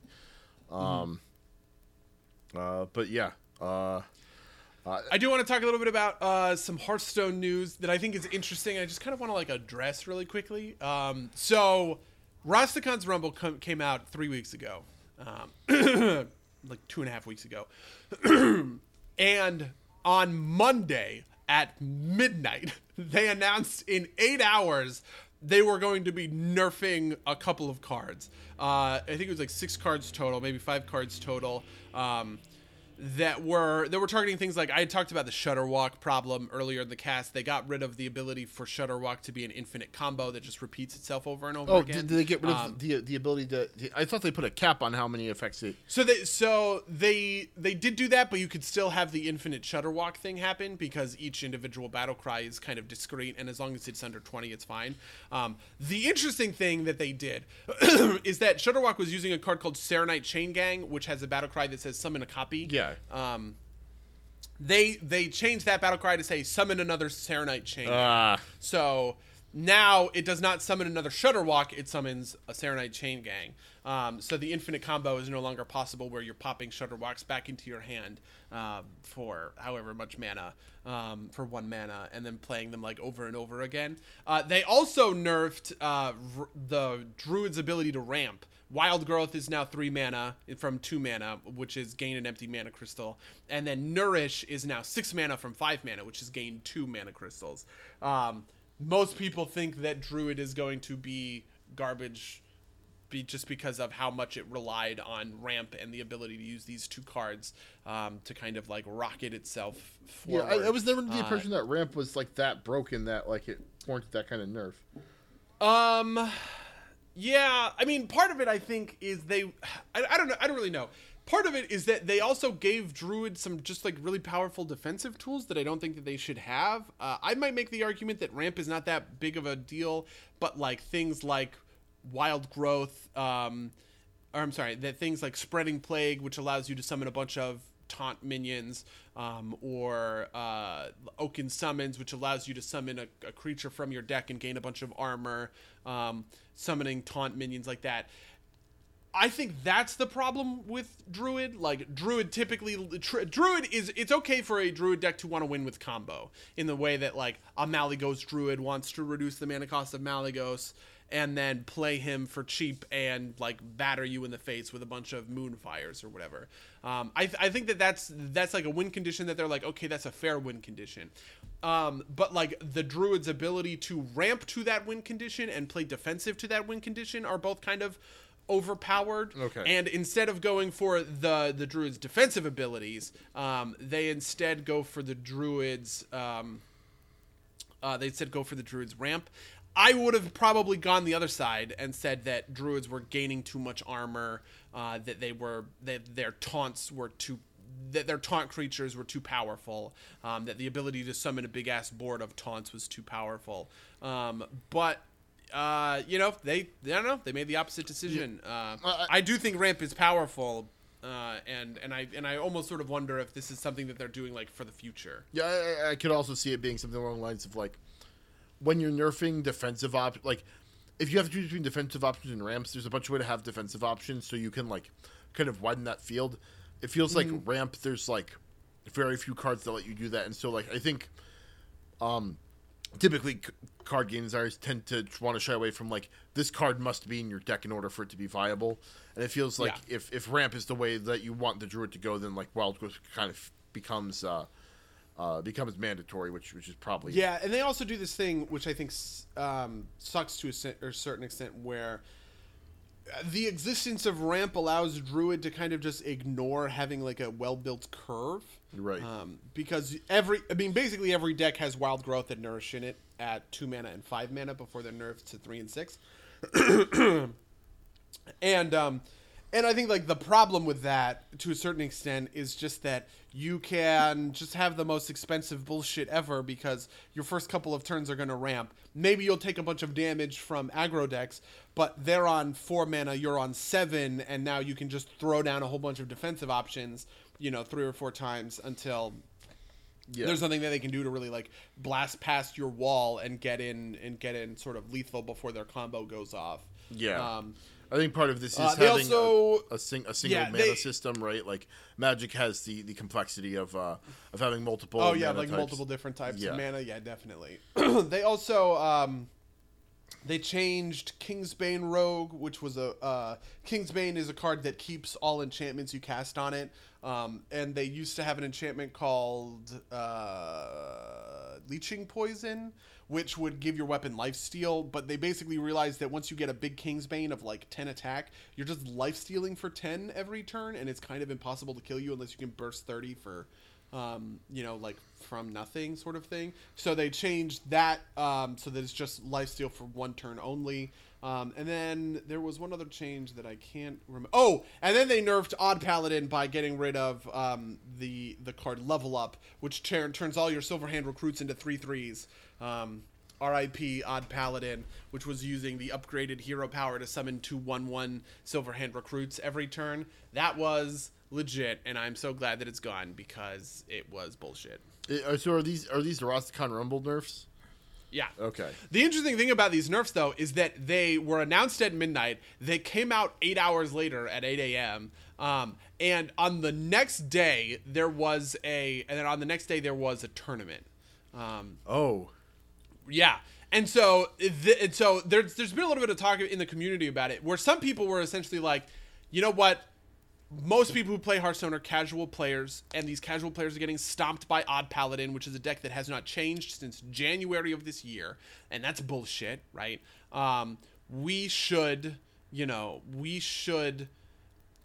And, and, and the other thing is that the holidays are coming up, right? So if they did not publish these nerfs on Monday or on Tuesday, was which is when they come out, they probably don't get enacted until people come back from the holiday in January, right? Which is bad. And I would rather have, yeah, and I would rather have, you know, three weeks of a fresh meta that is not watching the same decks that are a year old trounce everything that just like all of the new stuff that just came out. Um, I and uh, and it sucks that this happened to the esports, you know, tournament or whatever. Um, but like that's just kind of like the the cost of doing business. And then the other side of uh, of that is obviously, you know, esports are the highest tier of competitive stuff in the game and they're screwing over all these people who have to set completely new lineups with no testing in the meta eh, or anything kind of like along those sorts of lines. Uh, I, I feel like the easy answer to this is, um, you uh you, you play the tournament on the the old patch and I don't like you know yeah like I, I don't I don't see like I feel like Blizzard should have have have that. Is, it an official Blizzard tournament or is it like an unofficial tournament? it is an unofficial tournament. It is Oh. a it's like a dream hack kind of thing. I I feel like at that point. Like I think it's kind of like shitty, but I think at that point Blizzard can just be like, "Fuck you, I don't care," um, which Yeah. which is which is like the negative side of the you know esports should be independent point that I brought up last week with the Heroes of the Storm type thing, where you're kind of Yeah, at the whims of the developers patching cycle. yeah. But uh you know i think i think you've you've specifically talked about this before. I don't know if i fully agree with you on it but like there is some aspect to esports as being able to roll with patch changes. Um Yeah, no, I mean, I, I definitely do think that that is a part of the esports, right? Like, the, the, so uh, there actually was like a, a push in Hearthstone in this direction for a while, and there were a whole bunch of tournaments, and the tournaments were deck building tournaments where um, you didn't walk into the tournament with like your lineup of decks already completed. You would walk into the tournament and um, and it was a little bit like arena or like magic the gathering drafts Yeah, yeah. um, but typically like they would give you a full collection and then they would say you need to um, you can't have any of this card in your deck or you can't have any of that card in your deck or you have to have at least you know you have to have at least five beasts or something kind of along those lines. And it challenges people to de- build decks on the spot and create a meta and like refine a meta on the spot. And i think that that was very cool. In like and, and in league of legends sort of thing which is like the, the kind of context of my earlier position like yeah like i think adjusting to patch changes is a part of that esport right? Um and i and i like that and i think that that's like that's like good but i don't think anybody could make an argument that adjusting to changes in a single day unannounced kind of at the whims of the developer is like a positive thing. Yeah. no matter what no matter what way you spin that i very much agree with you that like that is a as a, as a casual player of hearthstone i'm very glad that they made these changes because i they have positively affected my ability to play the game. Um, but it is a uh, it is a it is a shitty thing to do from like that esports yeah i mean the the real real answer is that they should have annou- like they should have just announced this change a week ago um and Yeah. then said the change is happening you know on on monday and that would have been fine um uh, because you know at that point like that's like enough enough for you to be like look tournaments uh, you're gonna have to deal with our bullshit but at least you've got at least uh some advance notice to deal with it um uh, so you know I, I, I that, that's just kind of like i feel like a lot of disres it's just kind of like shitty right like but you know what Yeah. What are you gonna do? I don't think it's I don't think it's the worst thing Blizzard has done this year. um, so, you know, yeah um, it's funny it's funny to see how much people are uh, happy for hearthstone versus how disappointed i guess they are in uh, what? in world of warcraft I think Blizz- this has been a bad year for Blizzard. Um, I very much agree. Uh, I I don't think it is. I don't think it's deserved um, to a certain extent. In like like I have on this podcast talked before about how I think people are overly harsh about BFA in a way that I don't think is fair. E, like even if there are fair criticisms buried in there, but when it comes to Diablo Immortal, yeah, you know, when it comes to Heroes of the Storm, sure. Um, even when it comes to things like um, adding Destiny and Black Ops to like the BattleNet launcher, um, some of the microtransaction kind of stuff. Ah, you know, it's Yeah, not great. So so so speaking of, um, just kind of last thing that, that I want to hit is, uh, uh, do you have a strong opinion about the twenty five dollar mount? The uh, like the $25 there's like a? Fox mount that you can like a like a Yeah. No, yeah, yeah. I mean, why? Why? why know, what I, so I, I saw it and I was like this like I saw somebody complaining about it basically um and I didn't realize it was newsworthy like I didn't think it was newsworthy because I had seen it in the launcher it's like Right. like yeah it's a twenty five dollar amount and yeah that's kind of like bullshit but you know I'm not gonna buy it it's not like it's like a uh you know it's it's not like it's like a power thing um? Yeah. I, I is is it making is that making any waves are there other twenty five dollar amounts I, I Uh, I think basically everyone who plays World of Warcraft at this point has made their peace with it. Um, there have been mounts in the in the cosmetic store for a long time. Um, they first started with the like the Celestial Steed, which people really freaked out about at the time. I do remember that. But I I have always been of the opinion these mounts are fine. Uh, I own a couple of them because I bought them with gold, Right. essentially like that, um, which I think is a good way to handle it by the way like the fact that i can take my in-game gold turn it into blizz bucks and buy a buy a mount is neat um yeah, so, I don't know. so I've got a, I've got an interesting question then based on that, right? Like, um, yeah when when you, you could see that Blizzard, like you could see, like kind of sidestepping this question by making it be like some absurd cost in gold, that like nearly practically necessitates that you, um, that that you that you kind of like sell, uh, like that you go buy credits and like sell them into gold. Um, Yeah. Or like the reverse, right? Like every kind of like of these prestige high high gold mounts are all cash shop items. Um, and Yeah. so like if it, like I, I guess I'm just pointing out this kind of seems like this weird distinction between like you know essentially any mount is a cash shop mount if you buy if you sell uh, if you sell time on the auction house um, and like vice and you know any any uh, any cash shop mount is a prestige mount if you turn your your gold into into into real money um yeah uh, and that seems to be like a weird kind of separation there do you, do you do you have any uh, any thoughts on that i guess Uh, you know, I, I would have thoughts on it, I think, if they did one or the other, but because they kind of do both, like, there is simultaneously the $5 million Brutosaur, the 5 million gold Brutosaur mount, which is, you know, a current, the, the current WoW token is probably something like 150k. So the current WoW token is 122k, right? Which means that you would need what nine tokens to get to a million. So you need 45 tokens at twenty dollars a piece in order to get to. Uh, you need nine hundred dollars to get like the Brutosaur mount through uh, real world money. Um, okay, yeah. Uh, the the cash shop mounts you need two tokens to get um, to get enough money to get one of the cash shop mounts. So you know those mounts are all effectively 250k right. So i don't know. Because they do both sides um, i feel like it's effectively fine. Though they always you know the none of the cash shop mounts are $175 you know what i mean?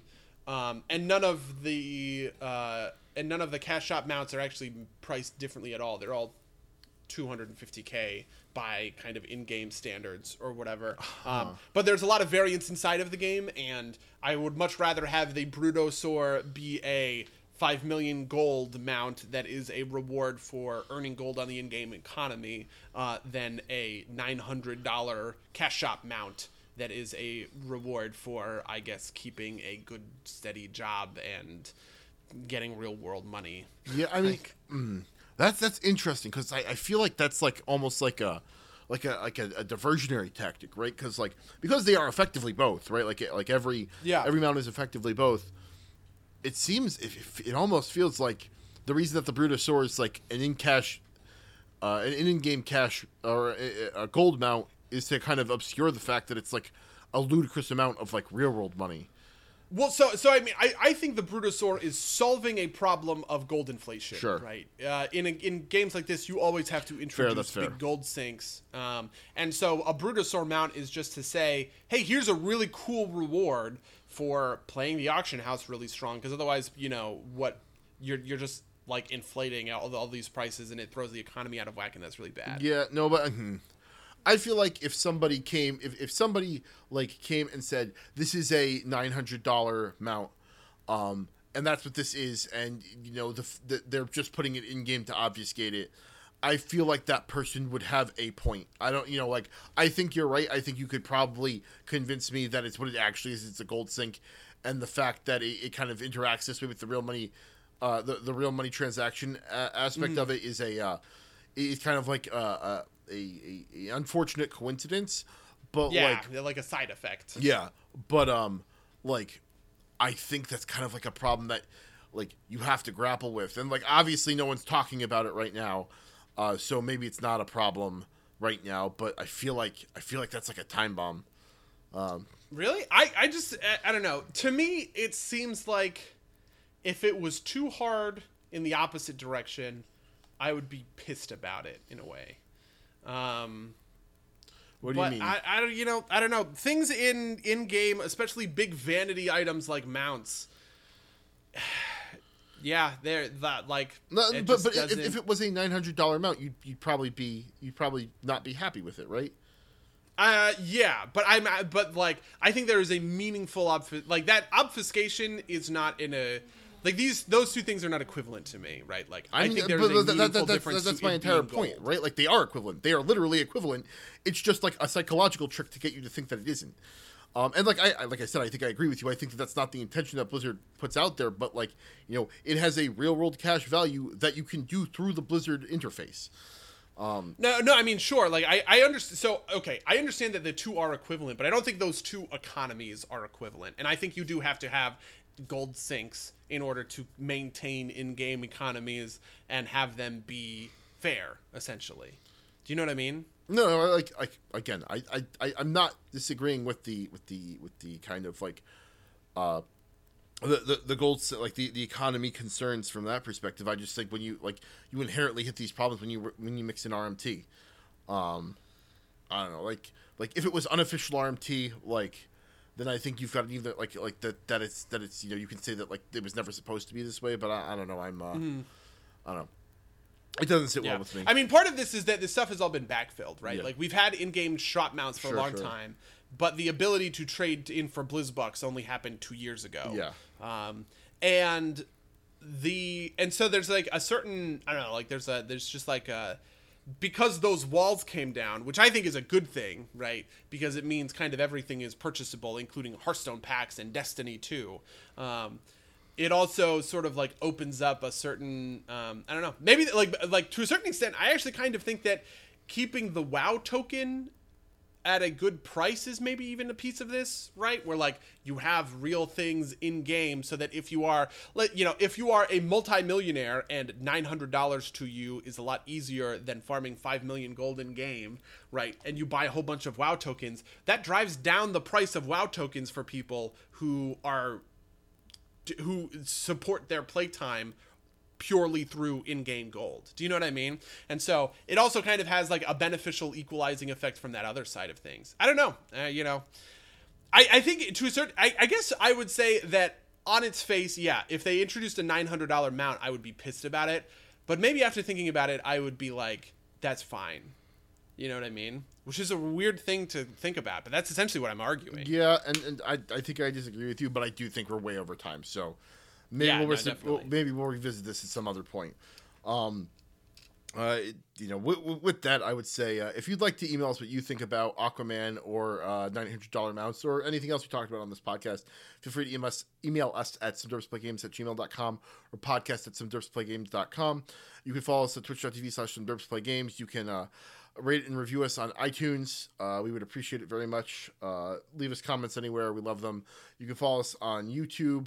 Um, I think I forgot to upload last week's video again, so my apologies for that. Um, that won't go up till after Christmas. Neither will this one. Um, but uh, I'll get back on that. Uh, but I think that's everything I had. Buddy, do you have anything else that you wanted to promote? I have nothing else I am looking to promote. In that case, until next time, dear listeners. Until next time, loyal listeners.